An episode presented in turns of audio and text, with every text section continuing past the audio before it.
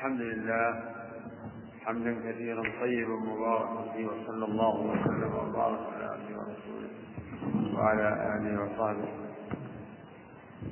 أيها الإخوة، نبدأ معكم في هذه الدورة المباركة، جزا الله القائمين عليها والمعينين عليها خيرا، ووفقنا وإياكم للعلم النافع. نسأل الله أن يعلمنا وإياكم علما نافعا، وأن ينفعنا بما علمنا، وأن يعلمنا ما ينفعنا. ولا يخفاكم أيها الأحباب ضرورة المسلمين في كل زمان ومكان، ولا سيما في هذا العصر، إلى العناية بالعلوم الشرعية المستمدة من كتاب الله وسنة رسوله عليه الصلاة والسلام، لأنه طغى في هذا العصر ما يسمى بعلم المادة، أي العلوم الدنيوية، غلبت على الناس وسيطرت على أفكارهم واهتماماتهم. فمعظم الناس من المسلمين دعا الكفار فلا شأن لنا دين، ولا ينتظر منهم إلا ما هم عليه، لكن غلب على المسلمين الاهتمام بالعلوم المادية الدنيوية والزهد في العلوم الشرعية.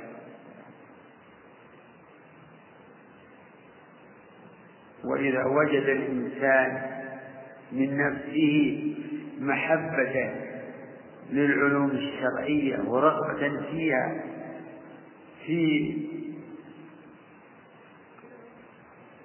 تحصيلها من مصادرها، وفي التلقي ممن تهيأ له، ممن يجد عنده يعني فائدة،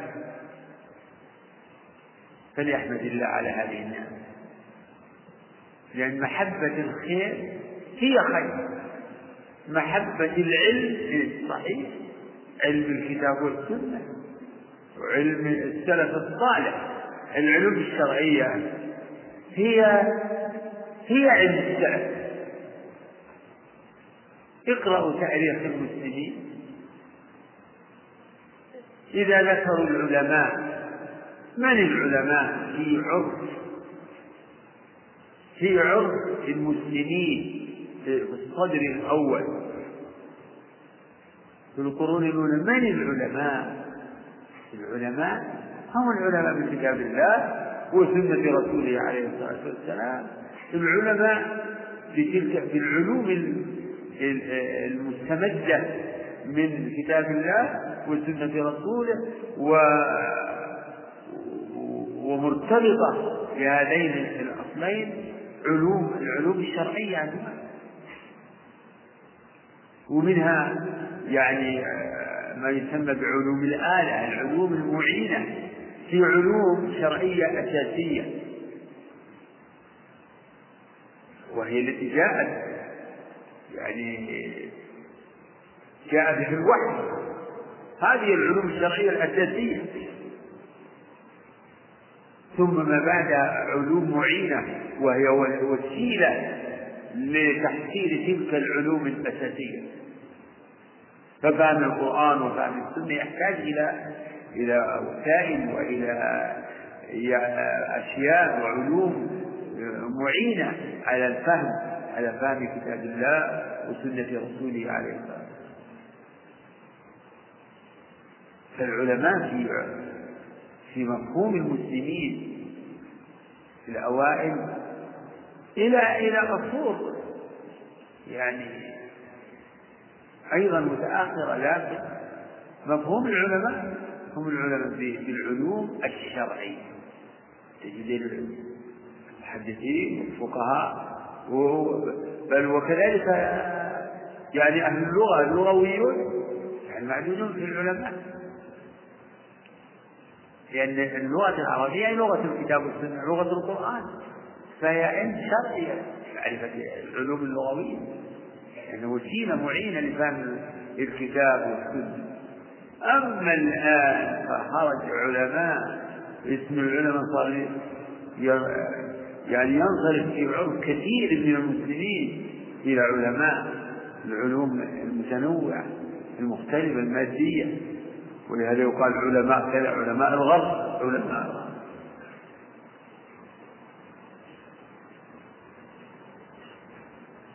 وعلماء كذا وعلماء كذا، فإذا جاء إيه علماء كذا مو في الإضافة تبين علماء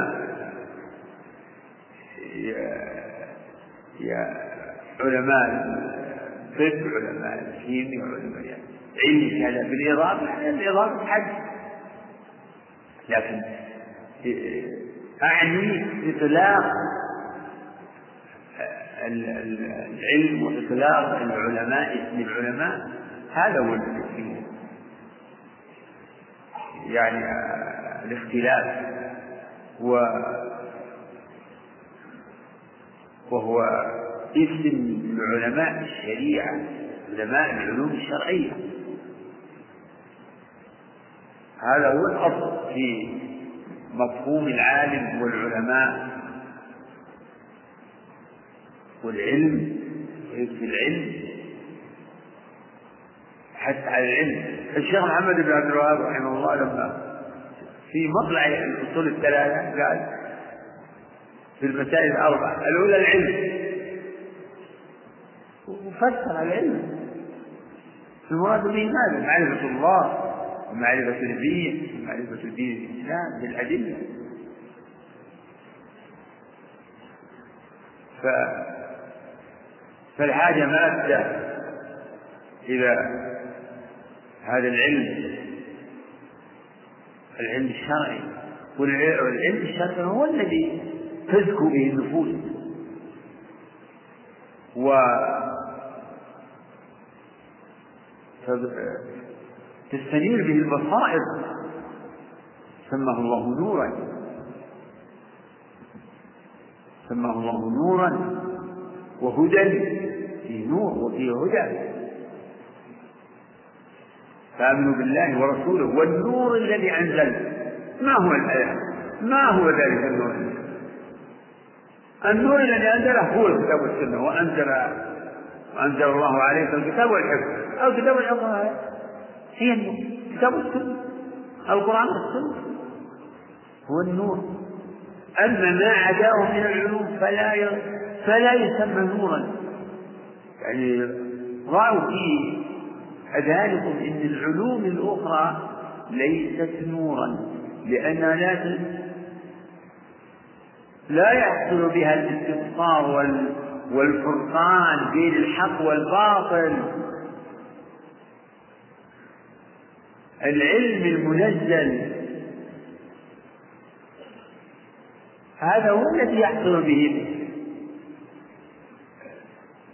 يحصل به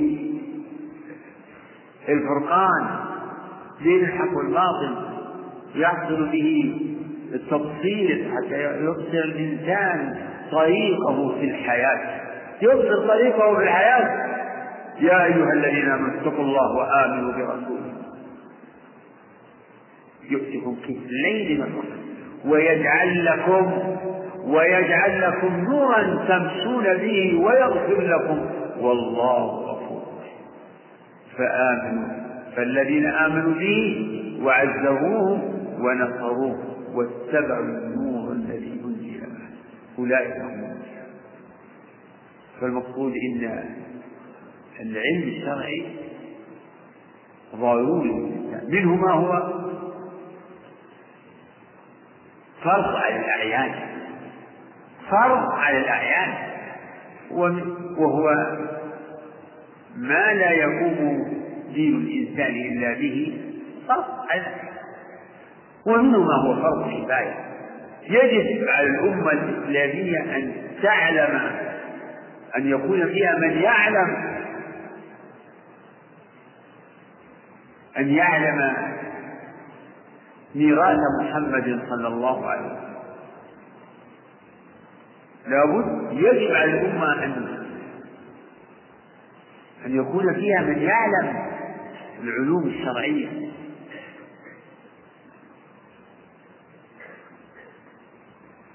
حتى يكون ذلك سببا في بقاء هذا الدين وبقاء العلم الموروث عن الرسول صلى الله عليه وسلم. وهذا محقق لا بد أن يكون فيه ولله الحمد، للضمان الذي ذكره الله في قوله تعالى إنا نحن نزلنا الذكر وإنا لمن الحافظون، ولل وللخبر الصادق عنه صلى الله عليه وسلم في قوله لا تزال طائفة من أمتي على الحق ظاهري. على الحق لا بد أن يكون أن تكون قائمة بالحق علما وعملا. القيام بالحق لا يتحقق إلا بالعلم والعمل جميعا. والمقصود على كل حال أن هذه الدعوات التي عني بها الموفقون إنها يعني تدعو وتمس الحاجة إليها لوجود النقص الكبير في عناية الناس بالعلوم الشرعية. فوفق الله الجميع بكل خير، ونسأله سبحانه وتعالى أن يجعلنا وإياكم من المتعاونين على البر والتقوى. وموضوع معكم كما هو مبين في الجدول هو هو منظومة العلامة الحافظ ابن أبي داوود، وهو أبو بكر عبد الله بن سليمان ابن أبي داوود سليمان بن الأشعب صاحب السنن ابن أبي داوود. أبو بكر عبد الله هو ابن أبي داوود أبو داود وسليمان بن الأشعب السجستاني الإمام المعروف صاحب السنن، وهي إحدى الأمهات أمهات الحديث مصادر الحديث المعروفة المعتمدة عند أهل العلم في هذا الشأن. وابن أبي داود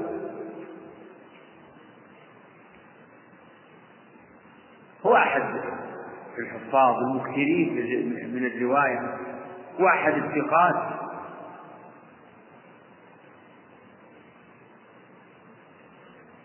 وقد عني بها أبوه منذ الصغر في تأهيله، فطوف به البلاد شرقا وغربا ليتلقى وليسمع من الشيوخ، وقد حصل له معرض فبرز ابنه وصار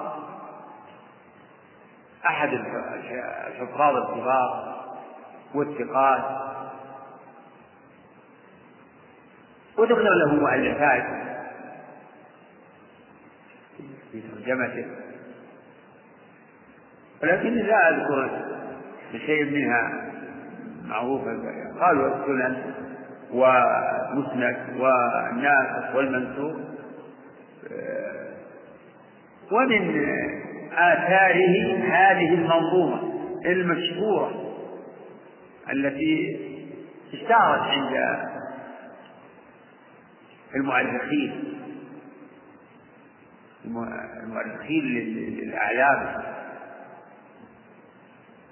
فهي مشهورة عند أهل العلم. هذه المنظومة المشهورة بالحائية حائية أو منظومة ابن أبي داوود،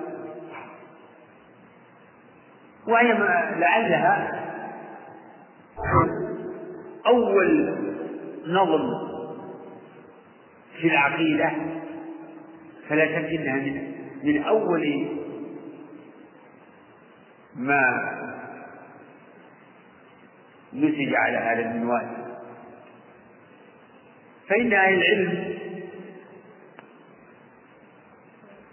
لما قامت حركة التعليم وحركة الجهاد باللسان والرد على المبتدعين ألفوا في ذلك المؤلفات الكثيرة، ومعظمها يعني بذكر الأدلة وجمع الأدلة، كلها مؤلفات يعني على سبيل يعني بالنثر. ومن الأساليب تأليف بعض العلوم بالنظم، تأليف بعض العلوم بالنظم أو نظم بعض العلوم، وهذا من التطور تطور وتوسع كثيرا، حتى أنه بعض كتب الفقه نظمت للآلاف، وفي العقيدة كذلك فيه قصائد نظم لمسائل العقيدة، وأعظم وأطول نظم في العقيدة الشابي الكافر التي هي القصيدة النورية لل... للإمام ابن القيم. النورية تقوم بستة آلاف كلها في عقيدة أهل السنة والجماعة. الشافعي الكافر في الانتصار للفرقة الناجية. وهذه المنظومة التي نحن بصددها محدودة الأبيات قليلة،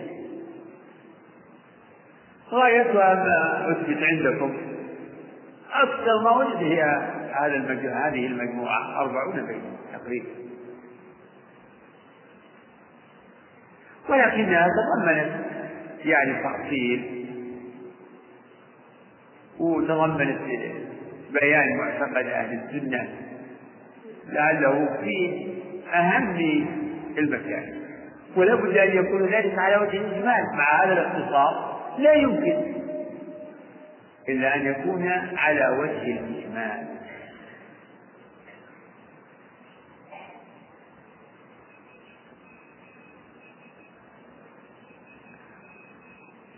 وقد صدر رحمه الله الناظم صدر قصيدته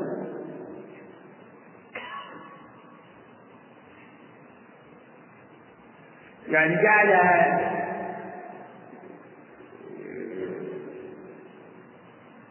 يعني جعلها في صيغة وقاية للسني أو للمسلم،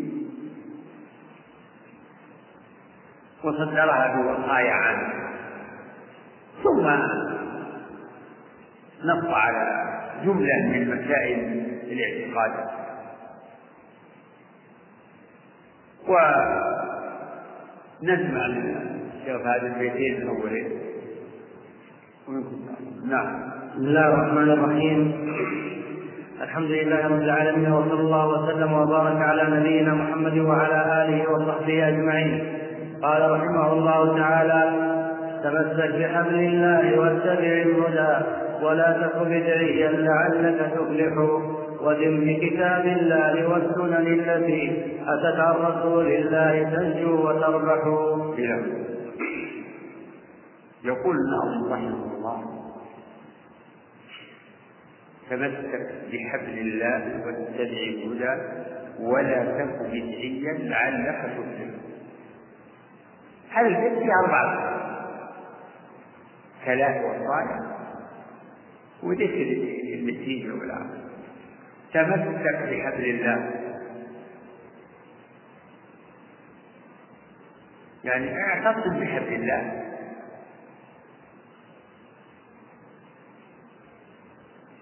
اعتصم به واشدد يديك به. والتعبير بالتمسك مناسب لذكر الحبل،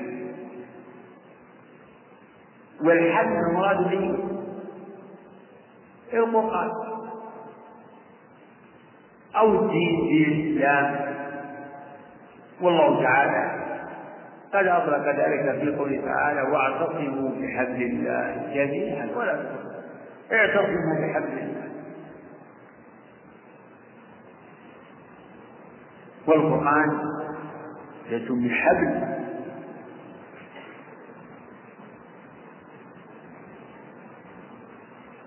فلأن الحبل هو الذي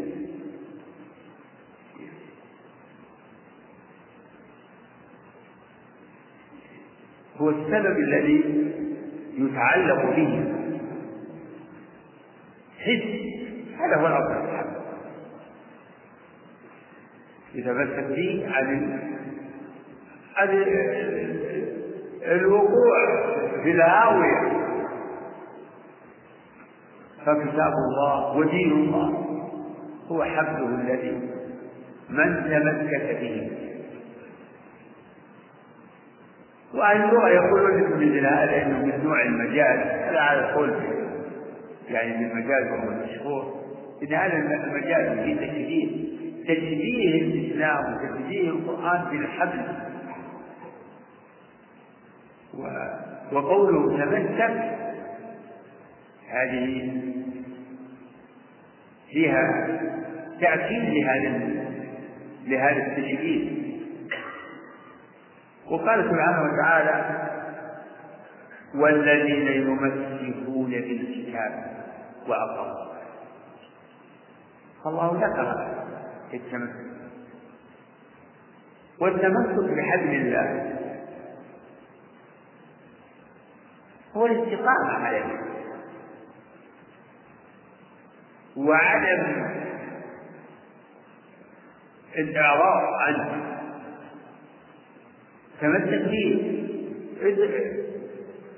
واشدد يديك بحبل الله، فهذه وصية جامعة، هذه وصية جامعة عامة في كل أمر. تمسك بحبل الله أي في كل أمر، في في العقيدة، في مسائل الاعتقاد، وفي مسائل أحوال القلوب، وفي أعمال الجوارح، وفي جميع الأحوال. تمسك بحبل الله في كل الأحوال، في كل زمان وفي كل مكان، فهي وصية جامعة.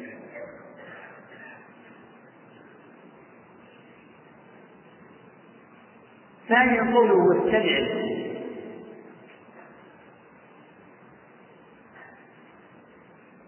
اتباع الهدى يكون بمعرفته وبالعمل به، بمعرفة الهدى والعمل به. والهدى هو ما أنزله سبحانه وتعالى على رسله، والذي وأعظمهم وأهمهم وهم الذين فرضهم الله عليهم اتباع الهدى الذي جاء به محمد صلى الله عليه وسلم. قال الله تعالى هو الذي أرسل رسوله بالهدى ودين الحق. فمنذ أهبط الله آدم وهو سبحانه وتعالى قد أنزل على عباده الهدى الذي يهتدون به، وضمن لمن اتبعه النجاة من الضلال والشقاء. فإما يأتينكم مني هدى فمن اتبع هداي فلا يضل ولا يشقى، فلا يضل ولا يشقى. هذا عام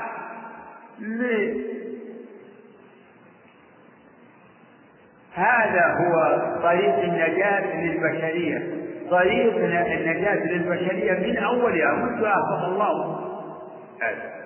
فإما يأتينكم مني هدى فمن اتبع هداي فلا يضل ولا يشقى. فكل الرسل جاءوا بالهدى من عند الله، جاءوا بالدعوة إلى التوحيد، بالدعوة إلى الأعمال الصالحة، والنهي عن الشرك وعن القبائح. هذا هو دين الرسل الذي بعث به الرسل من أولهم إلى آخرهم، وأكمله وأعظمه وأتمه ما بعث به خاتم النبيين وسيد ولد آدم نبينا محمد صلى الله عليه وسلم. واتبع الهدى،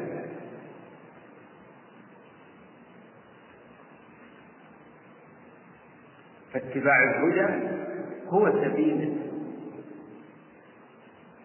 السعادة، سبيل وبه يحصل الاهتداء. فمن اتبع هدى الله فهو من المهتدين، من اتبع هدى الله كان مهتديا، ومن اهتدى فإنما يهتدي من اهتدى فإنما يهتدي لنفسه، ومن ضل فإنما يضل عليه. واتباع الهدى والتمسك بحبل الله، يعني يمكن أن نقول معناهما واحد أو مؤداهما واحد، لكن كل نصرة لها دلالة لكن تتباعهما. يعني مثلا الشيء الواحد له أسماء، المسمى واحد ولكن تلك الأسماء لها دلالات، كما في أسماء الأصول بل وأسماء الرب سبحانه وتعالى، بل وأسماء القرآن، القرآن له. فالتمسك بحبل الله يتضمن اتباع الرسل، واتباع الرسل يتضمن التمسك بحبل الله، لكن اتباع الهدى فيه معنى النجاة من الضلال، والتمسك بالحبل يتضمن النجاة من الهلك.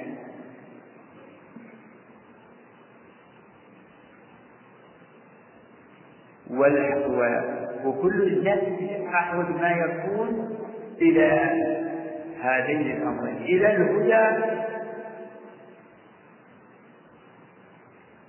الذي يعصم من الضلال، وإلى النجاة والفلاح الذي فيه النجاة من الشقاء. انظروا إلى تأملوا قوله تعالى، تأملوا قوله تعالى فإما يأتينكم مني هدى فمن اتبع هداي فلا يضل ولا يشقى. لا يضل في الدنيا ولا في الآخرة، ولا يشقى في الدنيا ولا في الآخرة.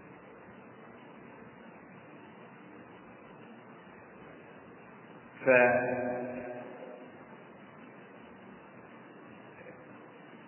فهناك تلازم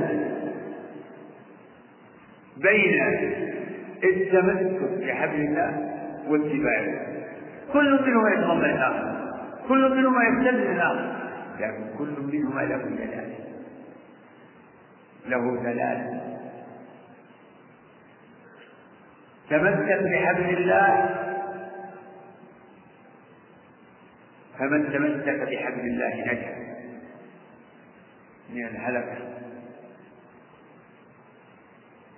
كما ينجو من تمسك بالحبل الحسي لينجو من السقوط في الهاوية. واتباع الهدى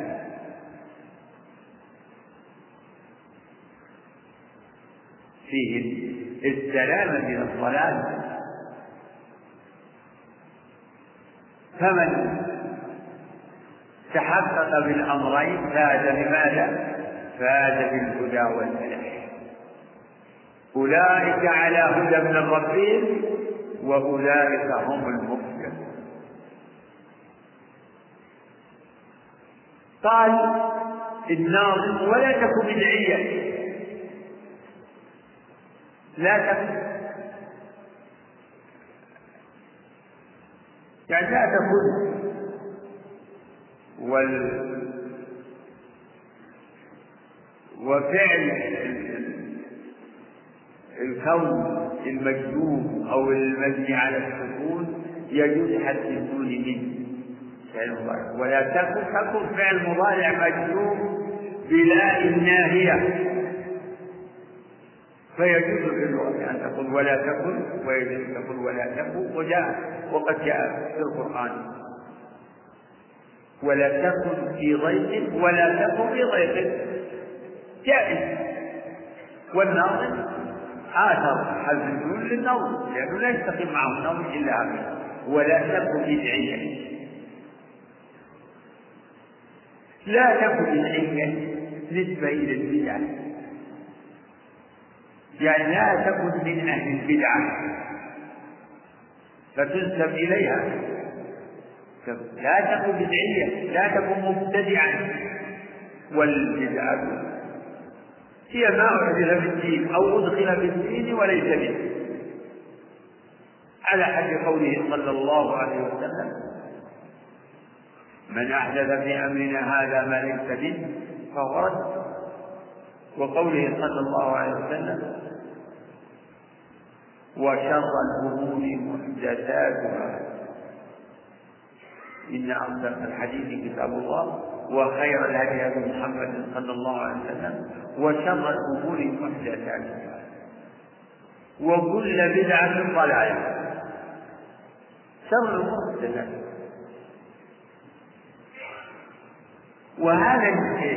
وهذه الوصية الثالثة من النار فيها تأكيد لما قبل،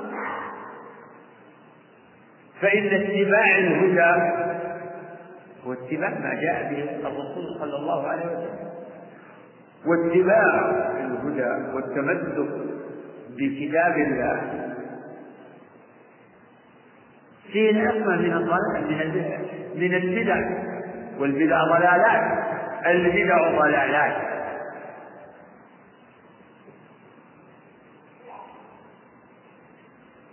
لكن أيضا كما ذكرت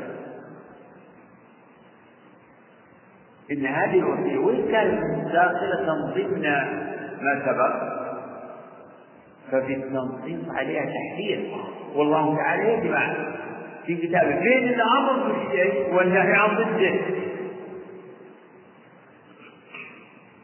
ولا تكن بدعيا، يعني كن سنيا، كن متبعا لسنة الرسول عليه الصلاة والسلام، لا تكن من أهل البدع. والبدع أنواع: بدع اعتقادية وبدع عملية، وأخطرها البدع الاعتقادية، وهي أسبق في الأمة من البدع العملية.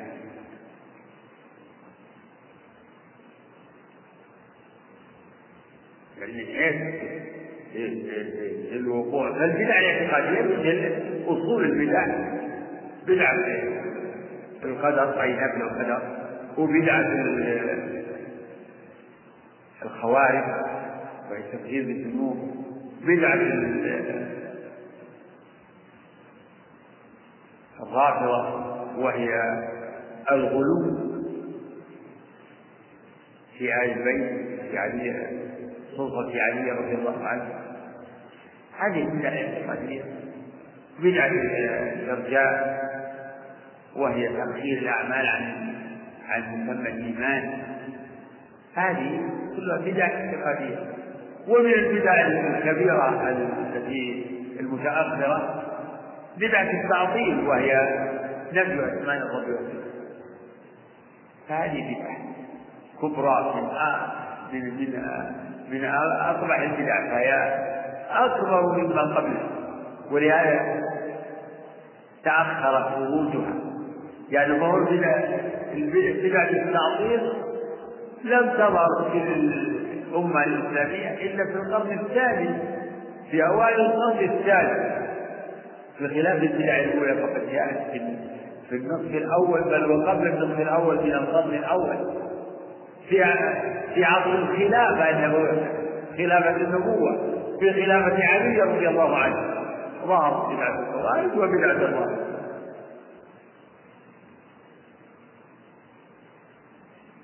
وشيخ الإسلام ابن تيمية رحمه الله يقول معناه إنه يظهر من البدع أولا ما كان أخفى، فالبدع إذا كانت أظهر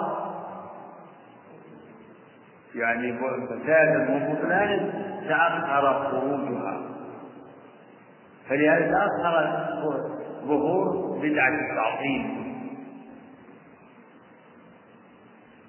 ولا تكن بدعيا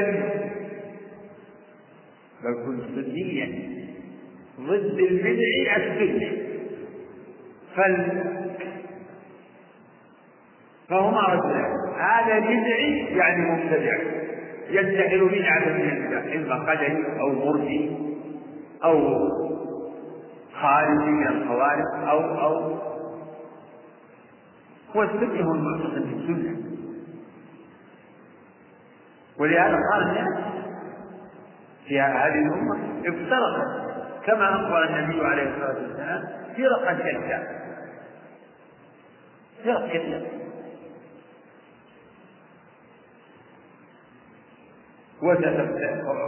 وذلك في قوله عليه الصلاة والسلام وستفترق هذه الأمة على ثلاث وسبعين كلها في النار إلا واحد.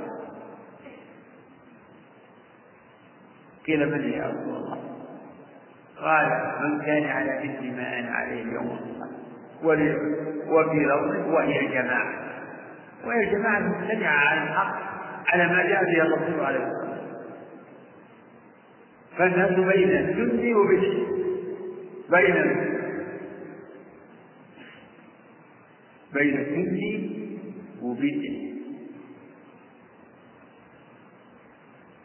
فمن سلك طريق السلف الصالح من الصحابه والتابعين فهو شيء واهل السنه ومذهب، ويتبين هذا بمعرفه مذهب اهل السنه، مذهب اهل السنه في الاعتقاد جماعه الايمان بالاصول السته. قال الشيخ الاسلام ابن تيميه رحمه الله فهذا اعتقاد الفرقه الناجيه المنصوره أهل السنة والجماعة، وهو الإيمان بالله وملائكته وكتبه ورسله واليوم الآخر وبالقدر خيره، هذه أصول الاعتقاد أهل السنة. إذا المبتدعة لا بد أن يخالفوا شيئا من هذه الأصول، المبتدعة لا بد أن يخالفوا بعض هذه الأصول،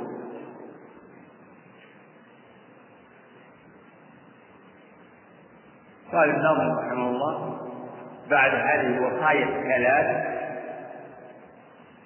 لعلك تفلح، يعني رجاء ان تفلح، ولعل في مثل هذا كما جاء في القران فسرت بمعنى الرجاء لعل، وفسرت بمعنى التعليم كما نقول لعلكم تقول لعلكم ترحمون لعلكم تفلحون، أي تفلحوا أو لتكتفوا للتعليم. وتفسيرها بمعنى التعليم في القرآن لعله أوضح، وإذا مستقيم معنى الرجاء يعني راجين أن تفلحوا أو رجاء أن تفلحوا أو تتقوا لعلك تفلح، تمسك بحبل الله واتبع الهدى ولا تكن بدعيا لعلك تفلح، والفلاح هو الفوز والظفر بالمظلوم. ويفسر في اللغة العربية بمعنى الخلود، والخلود في النعيم هو من هو من مقومات الفوز العظيم والفوز الكبير. وتوبوا إلى الله جميعا أيها المؤمنون لعلكم تفلحون، اصبروا وصابروا ورابطوا واتقوا الله لعلكم تفلحون.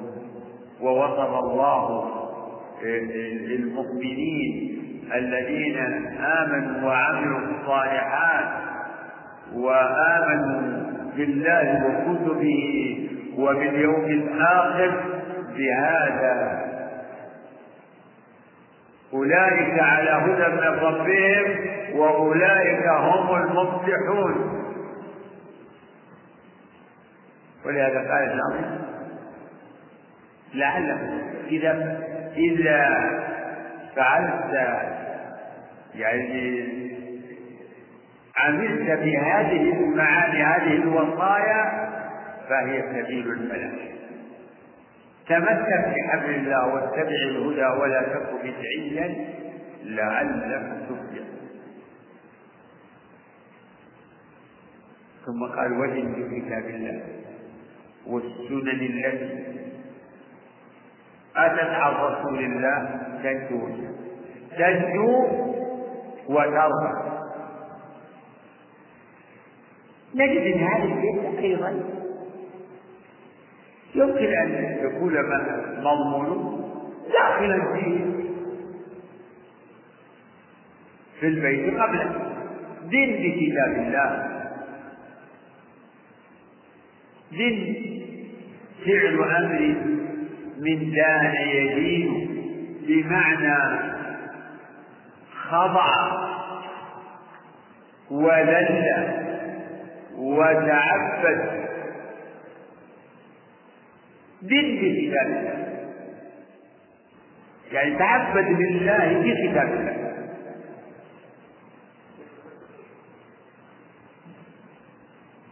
اخضع لله بالإيمان بكتاب الله والعمل بكتاب الله، ده والدين يطلق على معاني كثيرة، منها الشريعة، الملة، الجزاء. الجزاء كما في آيات كثيرة مالك يوم الدين أو الجزاء وما أدراك يوم الدين. والدين اسم لما يتدين للإنسان ويتعبد به ويخضع به. والدين نوعا دين حق في باطل، ومن يبتغي غير الاسلام دينا فلن يقبل منه وهو في الاخره من الخاسرين. وهما دينان، دين الله الذي هو الاسلام وهو الحق،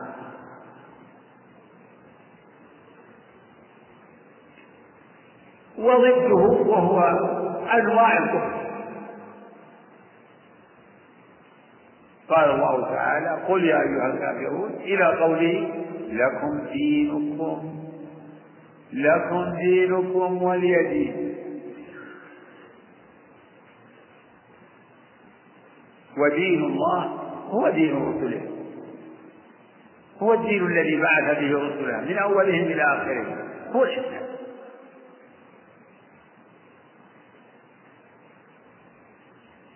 قال صلى الله عليه وسلم إن معاشر الأنبياء ديننا واحد، إن معاشر الأنبياء ديننا واحد. يقول الناظم ودين بكتاب الله، كتاب الله هو القرآن، هذا اسم من أسماء القرآن، القرآن له أسماء، الكتاب والقرآن والفرقان والتنزيل والهدى والنور له أسماء، له أسماء كثيرة. وكل اسم كما سبقت الإشارة إلى هذا آنفا كل اسم له دلالة.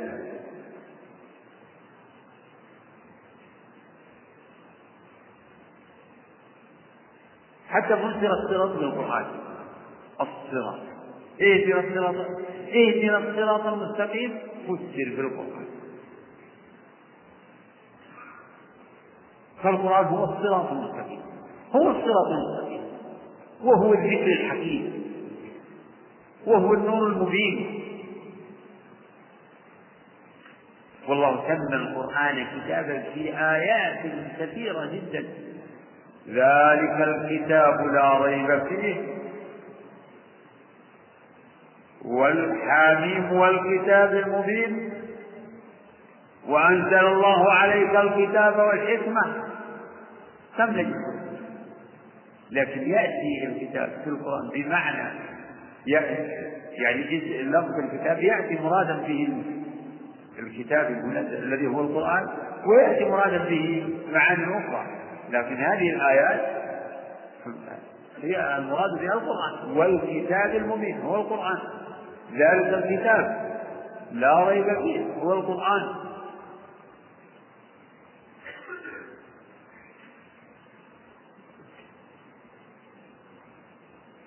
ويطلق كتاب الله على حكم الله، ويطلق على الكتاب الأول أم الكتاب، كتاب المقادير ما يعمر من عمر ولا ينقص من عمره إلا في كتاب، ذاك هو كتاب القدر، ولا رطب ولا يابس إلا في كتاب مبين. وَدِنْ بِكِتَابِ اللَّهِ تعلم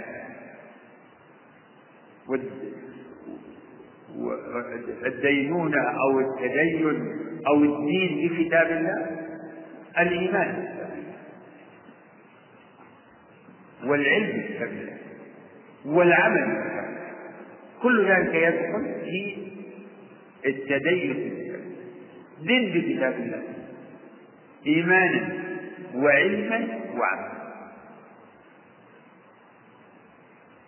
والسنن التي أتت على الرسول، السنن جمع سنة وهي من الطريقة، والمراد بها سنة النبي صلى الله عليه وسلم، وهي الطريقة التي جاء بها وسار عليها، وهي هديه، وهي تتناول ثلاثة أمور عندها: أقوال الرسول، وأفعاله التي نعم أفعاله عموما، وتقريراته ما يقر عليه. فالسنة قولية وفعلية وتقريرية.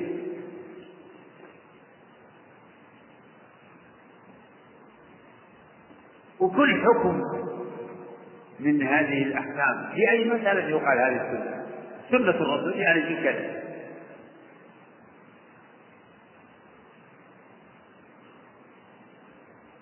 سنته في الصلاة، سنته في الركوع، في السجود، السنة في كذا، السنة في كذا.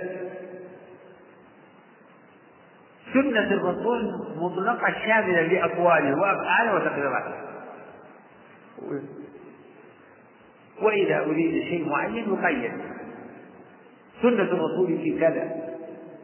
فالرسول عليه الصلاة والسلام بين للناس ما نزل الله من من وحيه بالبينات والزبر، وأنزلنا إليك الذكر لتبين للناس ما نزل إليه ولعلهم يتفكرون.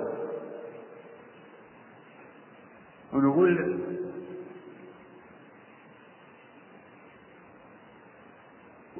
ولهذا يقال لكتب الحديث كتب السنة، سنة الرسول صلى الله عليه وسلم، كتب السنة، سنة الرسول عليه الصلاة والسلام. وإذا اعتبرنا يعني متعلقات سنة الرسول المتعددة من الأقوال والأفعال والاعتقادات قلنا السنن. ولهذا بعض من صنف في السنة سماها سنن، سنن فلان، سنن أبي داود، سنن الترمذي، سنن يعني ألف أو هذا المؤلف تضمن ذكر سنن الرسول عليه الصلاة والسلام. السنن سنن الرسول في في سائر أمور الدين. قال المؤلف الناظم: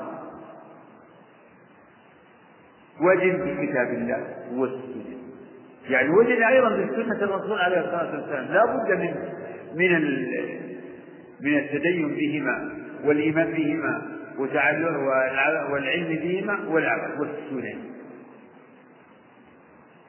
فلا يجوز الاقتصار على القرآن، بل لا يمكن، يعني هما مصدران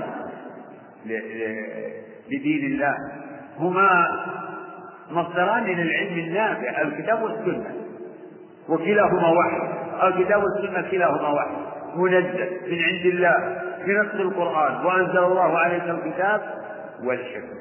وقال سبحانه: واذكرن ما يتلى في بيوتكن من آيات الله والحكمة، والحكمة هي السنة.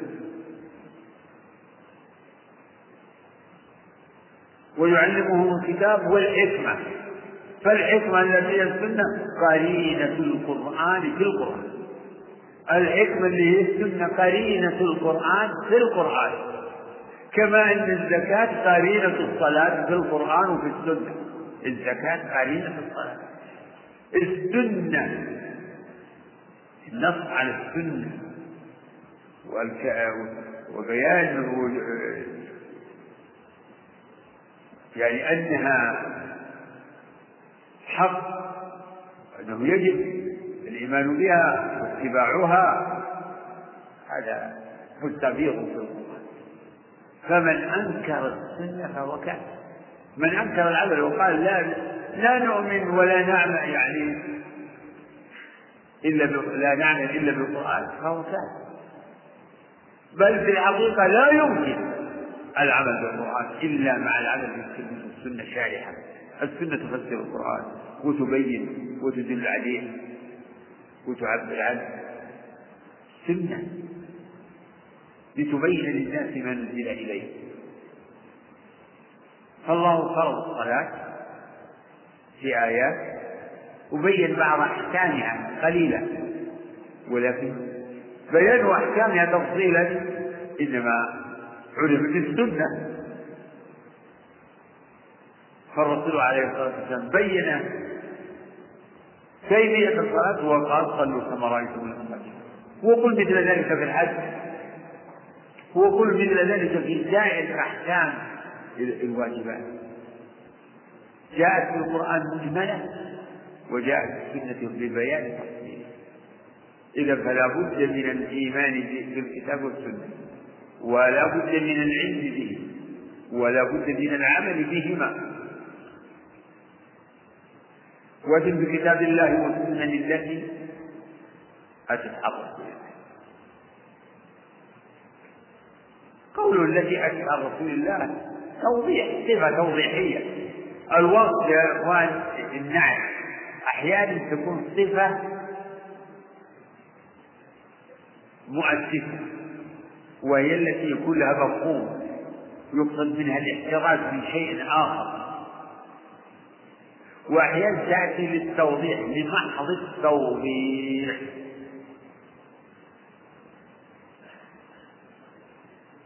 وهكذا قول الناظم هنا: التي أتت عن رسول الله توضيح للتوضيح. إذا لما قالوا وجد بكتاب الله والسنن، أو قالوا والسنة، يتبادر إلى فهم المسلم إن المراد سنن الرسول والسنة، والسنة هي سنة الرسول عليه الصلاة والسلام. لكن جاء قوله زيادة التوضيح التي أتت عن رسول الله، جاءت عن رسول الله، جاءت بمعنى جاءت يعني وثبتت، ما هو ما هو مجرد بصيغة الجزم التي جاءت جزما، لم يكن رؤية. السنن التي رؤيت لها في فرق بين جاءت وثبتت وبين رؤية. كما تعلمون إن إن نسبة الحديث للرسول يكون إما بصيغة جزم، بصيغة الجزم جاء عن النبي عليه الصلاة والسلام، لا يجوز أن تقول جاء أو قال رسول الله أو ثبت عن رسول، إلا فيما صح. يمكن إن جاء أقل في الجزم، لكن رؤيا صيغة يسمونها صيغة تمرير، يذكر عن النبي عليه الصلاة والسلام، رؤيا عن النبي عليه الصلاة والسلام. الناظم يقول والسنن التي أتت عن رسول الله، يريد أتت ثابتة، أتت عن رسول الله، وجد بكتاب الله والسنن التي أتت عن رسول الله. الرسول هو المراد به محمد صلى الله عليه وسلم. وبالمناسبة تعلمون مسألة الفرق بين النبي والرسول، والفرق المشهور أن النبي من وحي إليه بشرع ولم يؤمر بتبليغه، والرسول من وحي إليه بشرع وأمر بتبليغه. هذا التعليم المشهور، ولكن هذا في الحقيقة غير مستقيم، فإنما فإن تعريف النبي بما ذكر يقتضي أن النبي لا يعلم ولا يأمر ولا ينهى ولا يبلغ، هذا غير صحيح. بل, بل الأنبياء أرسلهم الله يحكمون بين الناس ويعلمون الناس ويأمرونهم بالمعروف وينهونهم عن المنكر، كما قال الله تعالى في أنبياء بني إسرائيل: إن أنزلنا التوراة فيها هدى ونور يحكم بها النبيون الذين أسلموا للذين آمنوا. الآن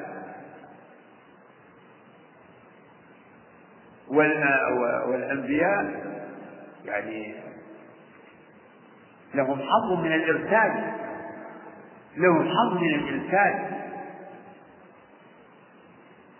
وهو الإرسال الشرعي، الإرسال العام الشرعي، كما قال تعالى: وما أرسلنا من قبلك من رسول ولا نبي. فالنبي مرسل مكلف مأمور يعني يعلم ويدعو، ولهذا التعريف أو الفرق الشديد ما ذكره شيخ الإسلام ابن تيمية في في كتاب النبوات، إن الرسول بالمعنى الخاص هو من أرسل إلى قوم مؤمنين، والنبي من أرسل إلى قوم مؤمنين يعلمهم ويذكرهم ويحكم بينهم كما في الأمر. والسنن التي أتت عن رسول الله، وإذا أطلق رسول الله في عرف المسلمين ينصرف إلى من؟ إلى محمد صلى الله عليه وسلم، أتت عن رسول الله.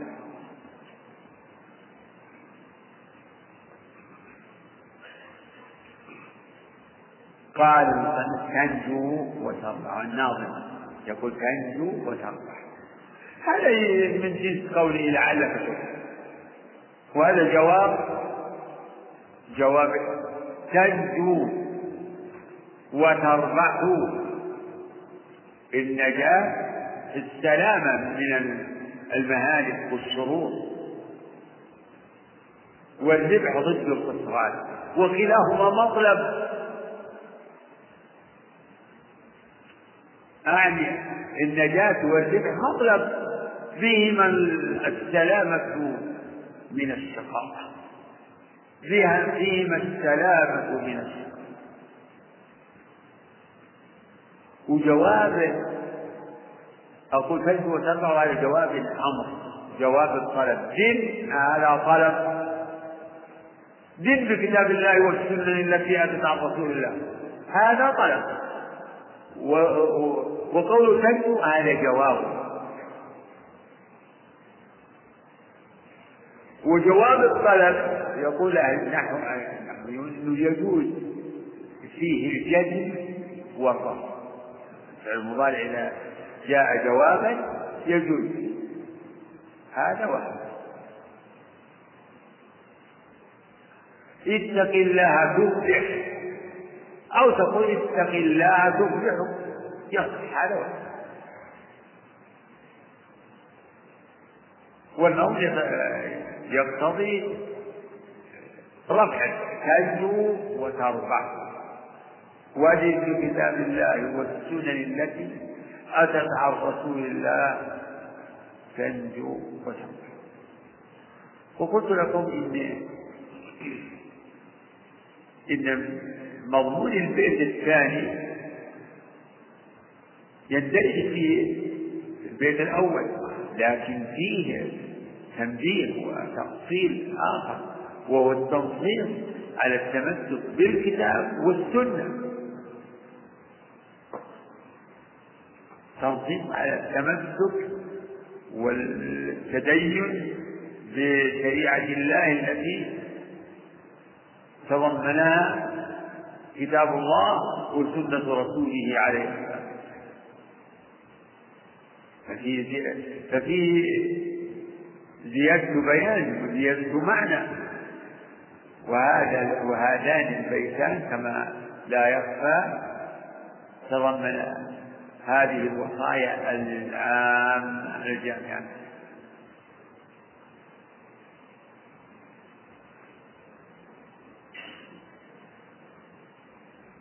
وما بعد ذلك من الوصايا هي وصايا تفصيلية تتعلق بأشياء مخصوصة مندرجة في هذه الوصايا العامة. إذا ما الناظم قدر هذه المنظومة في هذين البيتين بهذه الوصايا العامة تبيينا لما ينبه عليه وينص عليه من الوصايا المهمة. ما نشاف هذه شباب؟ ها؟ نعم.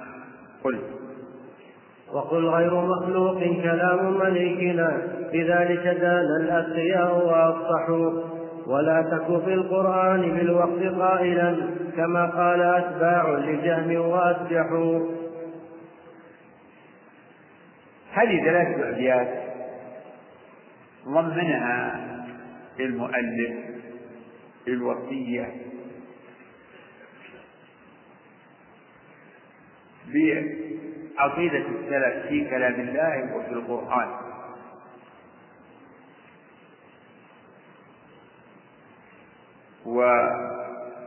والتحذير من مناهج المبتدعة. وبدأ رحمه الله في هذا الموضوع لأنه أشهر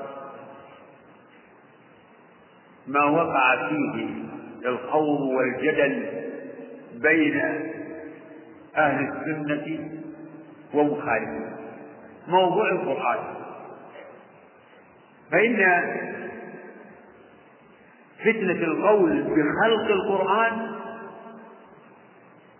فتنة عظيمة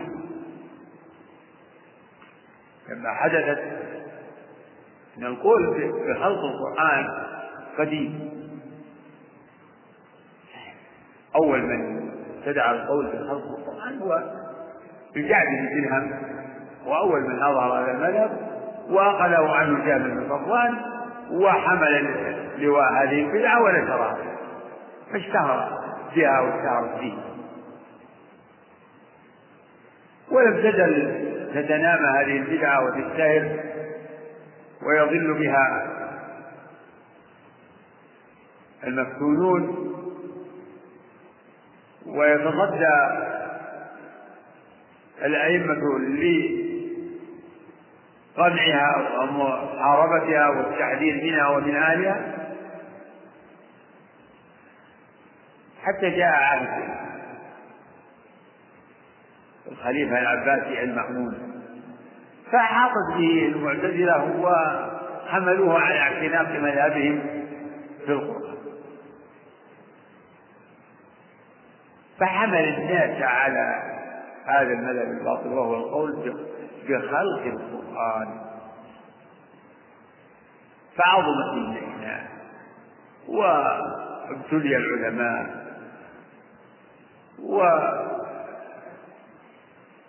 من تأول، وافتتن من افتتن، وثبت من ثبت،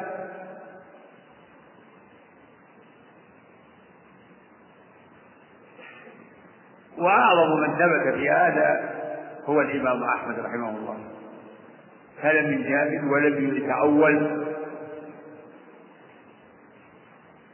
بل ثبت على القول بأن القرآن كلام الله غير مخلوق، ورد عليه على رد على المبتدعة،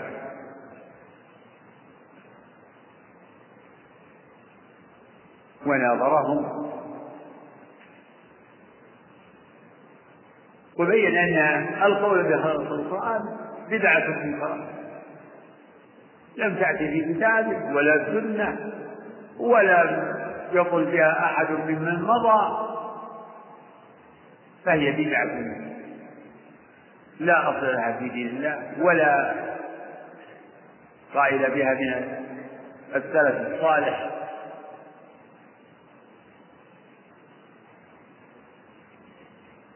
وهي بدعة مبنية، هي باطل مبني على باطل، فالقول بخلق القرآن مبني على باطل، وهو نفي كلام الرب سبحانه.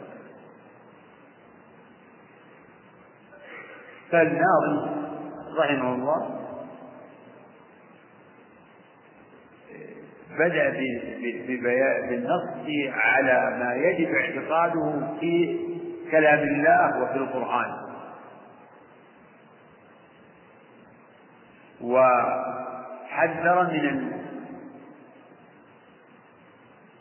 من بدعة الجهمية في ذلك، يقول قل البيت وقل غير مخلوق كلام مليكنا بذلك دان الأتقياء وأفصحوا، يقول وقل وقل غير مخلوق، قل بما قال أهل السنة والجماعة والأئمة، قل غير مخلوق كلام مليك، بل هو كلام الله منزل غير، وقل غير مخلوق كلام ملك. هذه الجملة يمكن قوله كلام مليكنا، المليك اسم من أسماء الله، فاسمه الملك والمليك في مقعد صدق عند مليك مقتدر. وقل غير مخلوق كلام مليك، القرآن وكلام الله، ما الفرق بينهما؟ الفرق بينهما إن كلام الله أعم من القرآن، فالقرآن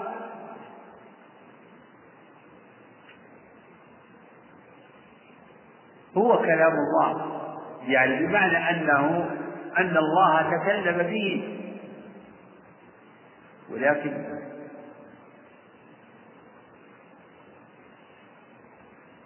كلام الله أعم من القرآن، يشمل ما سبق بما أنزله من الكتب، فالتوراة والإنجيل والقرآن كلها كلام الله، وخطاب الله لموسى وتكليمه لموسى وتكليمه للملائكة ونداؤه للأبوين، كل ذلك داخل في كلامنا، فالله تعالى لم يزل يتكلم بما شاء إذا شاء كيف شاء، لم يزل الله يتكلم بما شاء كيف شاء إذا شاء.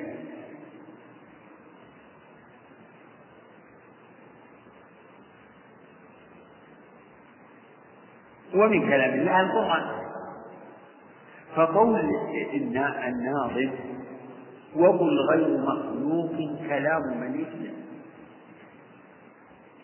يشمل القرآن وغير القرآن، يشمل القرآن وسائر الكتب، يشمل القرآن وسائر ما يتكلم الله فيه.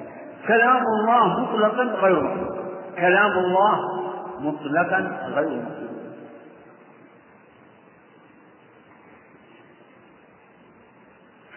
خلافا للجهمية والمعتزلة القائلين بأن كلام الله مخلوق. ومن يقول إن كلام الله مخلوق ماذا يقول في القرآن؟ يقول إنه مخلوق، يقول القرآن مخلوق، وخطاب الله لموسى مخلوق. يقول المعتزلة إن الله كلم آدم فكلم موسى بكلام مخلوق، خلقه خلقه أي خلقه من الشجرة، الله خلق كلاما من الشجرة سمعه حق. الله إذا أراد أن يكلم أحدا خلق كلامه، الله تعالى لا يقوم به الكلام. وهذا مع أنه باطل في الشرع فهو مخالف للعقل، فهل فمن الباطل عقلا أن يوصف شيء بكلام لم يقم به، يقال إنه متكلم بكلام قام بغيره، هذا غيره. إنما يضاف الكلام إلى من قام به الكلام، ولا يقال لشيء إنه متكلم إلا بكلام قام به، فلا يوصف شيء بكلام قام بغيره. فعلى مذهب المعتزلة أن الله تعالى إذا قالوا إنه متكلم متكلم بمعنى أنه يخلق كلامه أو أنه خلق كلامه، خلق كلامه في كلام. فالقرآن مخلوق من هذا المنطلق، وعندهم كلام الله كله مخلوق. من جملة المخلوقات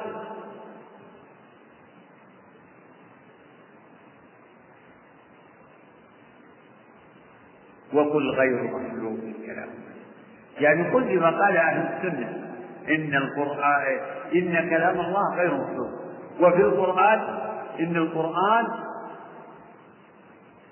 إن القرآن كلام الله منزل غير مخلوق، منه بدأ وإليه يعود.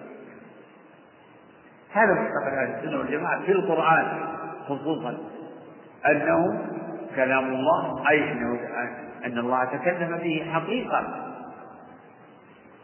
ونزل من عنده، تنزيل الكتاب من الله، نزل به الروح الأمين على قلب، يقول قل نزله روح القدس من ربك، فابتداء نزول القرآن من الله. وقل غيره غير مخلوق كلام مليكنا، خلافا للجهمية والمعتزلة ومن تبعهم.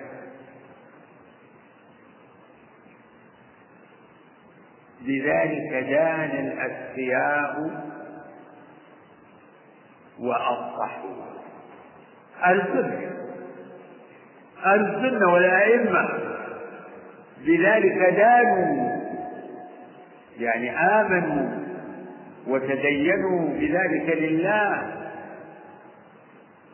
لذلك دان الأتقياء وأصحوا، دانوا بذلك لله وأصحوا به وأعلنوه وصرحوا بأن القرآن كلام الله منزل غيره.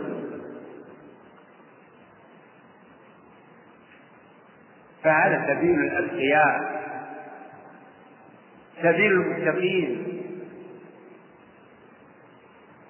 الذين اقتفوا أثر الصحابة والتابعين. هل سبيل السنة والجماعة؟ هذه عقيدتهم في القرآن وفي, وفي كلام الله عموما. وقد اضطرب الناس في كلام الله على المذاهب.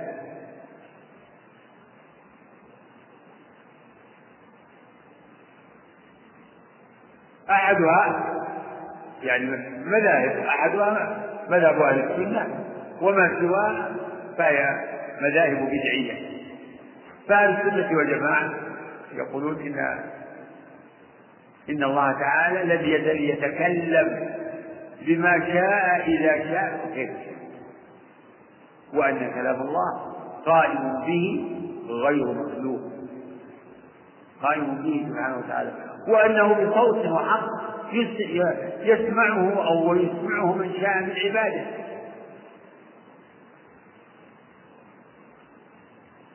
وهكذا القرآن هو كلام الله منزل غير مخلوق، وهو كلام الله حروفه معاني، ليس كلام الله الحروف دون المعاني ولا المعاني دون الحروف.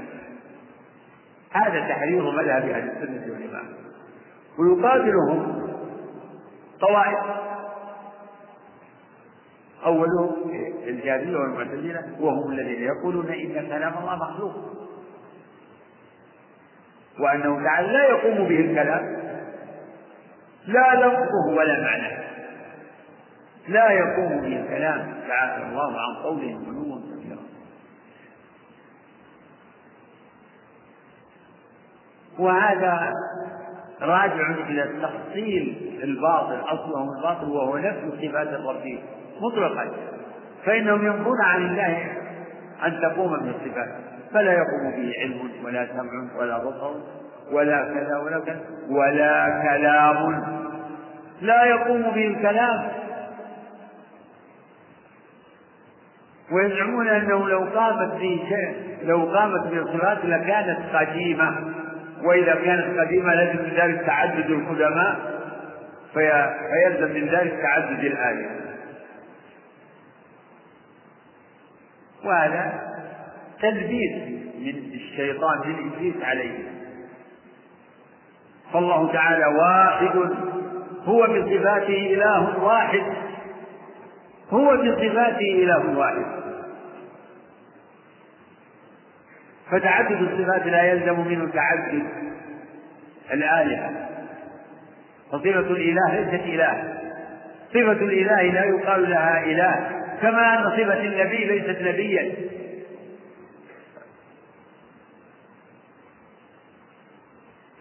تجدون هذا المعنى وهذا الجواب في القاعدة السادسة من الرسالة النورية من شيخ الإسلام ابن تيمية، فإنه ذكر هذه الشبهة وأجاب عنها. ومن ذلك بيان أن التعدد الصفات لا يلزم من تعدد الآلهة، لأن صفة الإله ليست إله، فالله تعالى بصفاته إله واحد، الله بصفاته إله واحد.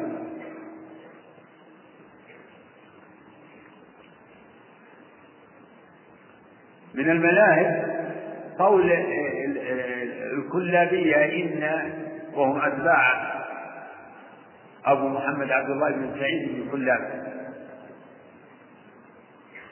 وهو أحد المتكلمين من أهل الكلام، لكنه من من المنتسبين للسنة، ومن الذين ردوا على المعتزلة وعلى منهجه درجة أبو الحسن الاشعري. فيقول إن كلام الله معنى قائم ليس بحرف ولا صوت، وأنه قديم لا تتعلق به المشيئة.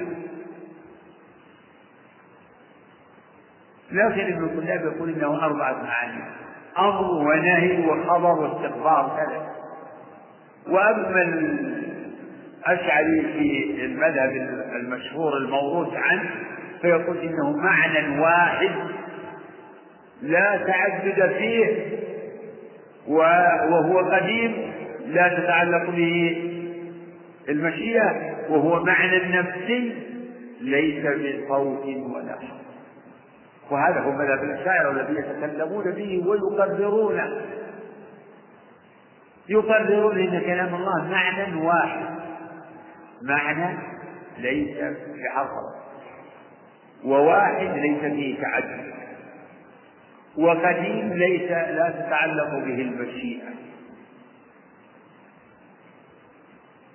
فهذه ثلاث مذاهب: مذهب الكلابية والأشاعرة قريبان، ومذهب رابع من المذاهب البدعية مذهب السالمية، وهم أيضا من جنس الكلابية والأشاعرة، ينتمون للسنة لأنهم يخالفون المعتزلة فيدرسون فيقولون إن كلام الله قائم به وهو بحق وخوف، ولكنها قديمة، فكلام الله كله قديم لا تتعلق به المشيئة، لا يحدث منه شيء بعد شيء.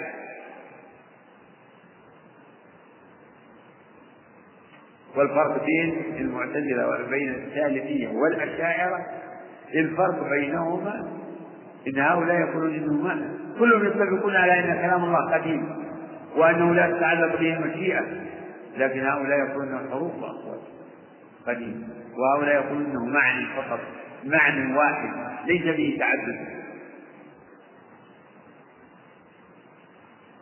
ومن المذاهب مذهب الكرامية في كلام الله، وهو أنهم يقولون إن كلام الله قائم به وأنه بحرف وصوت، وأنه يتكلم إذا شاء بما شاء، وهذا كله فيه تماما. لكن يقولون إنه صار متكلما بعد أن لم يكن، صار متكلما بعد أن لم يكن، وهذه الصدمة يعني حدث له الكلام، إذا فليس هو جنس الكلام بعقل الله، ليس بقديم.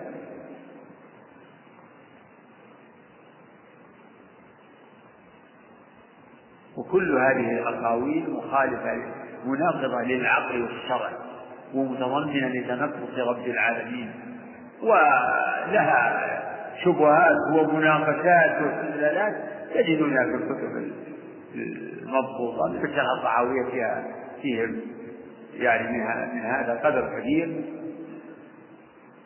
شرح الطحاوية ذكر مذاهب عدة لكن أكثر من ذلك، لكن هذه التي ذكرتها هي أهم مذاهب الناس في كلامه: مذاهب الكرامية والسالمية والأشاعرة والكلابية ومذهب الجامية والمعتزلة. مذهب الجامية والمعتزلة سبيلهم واحد،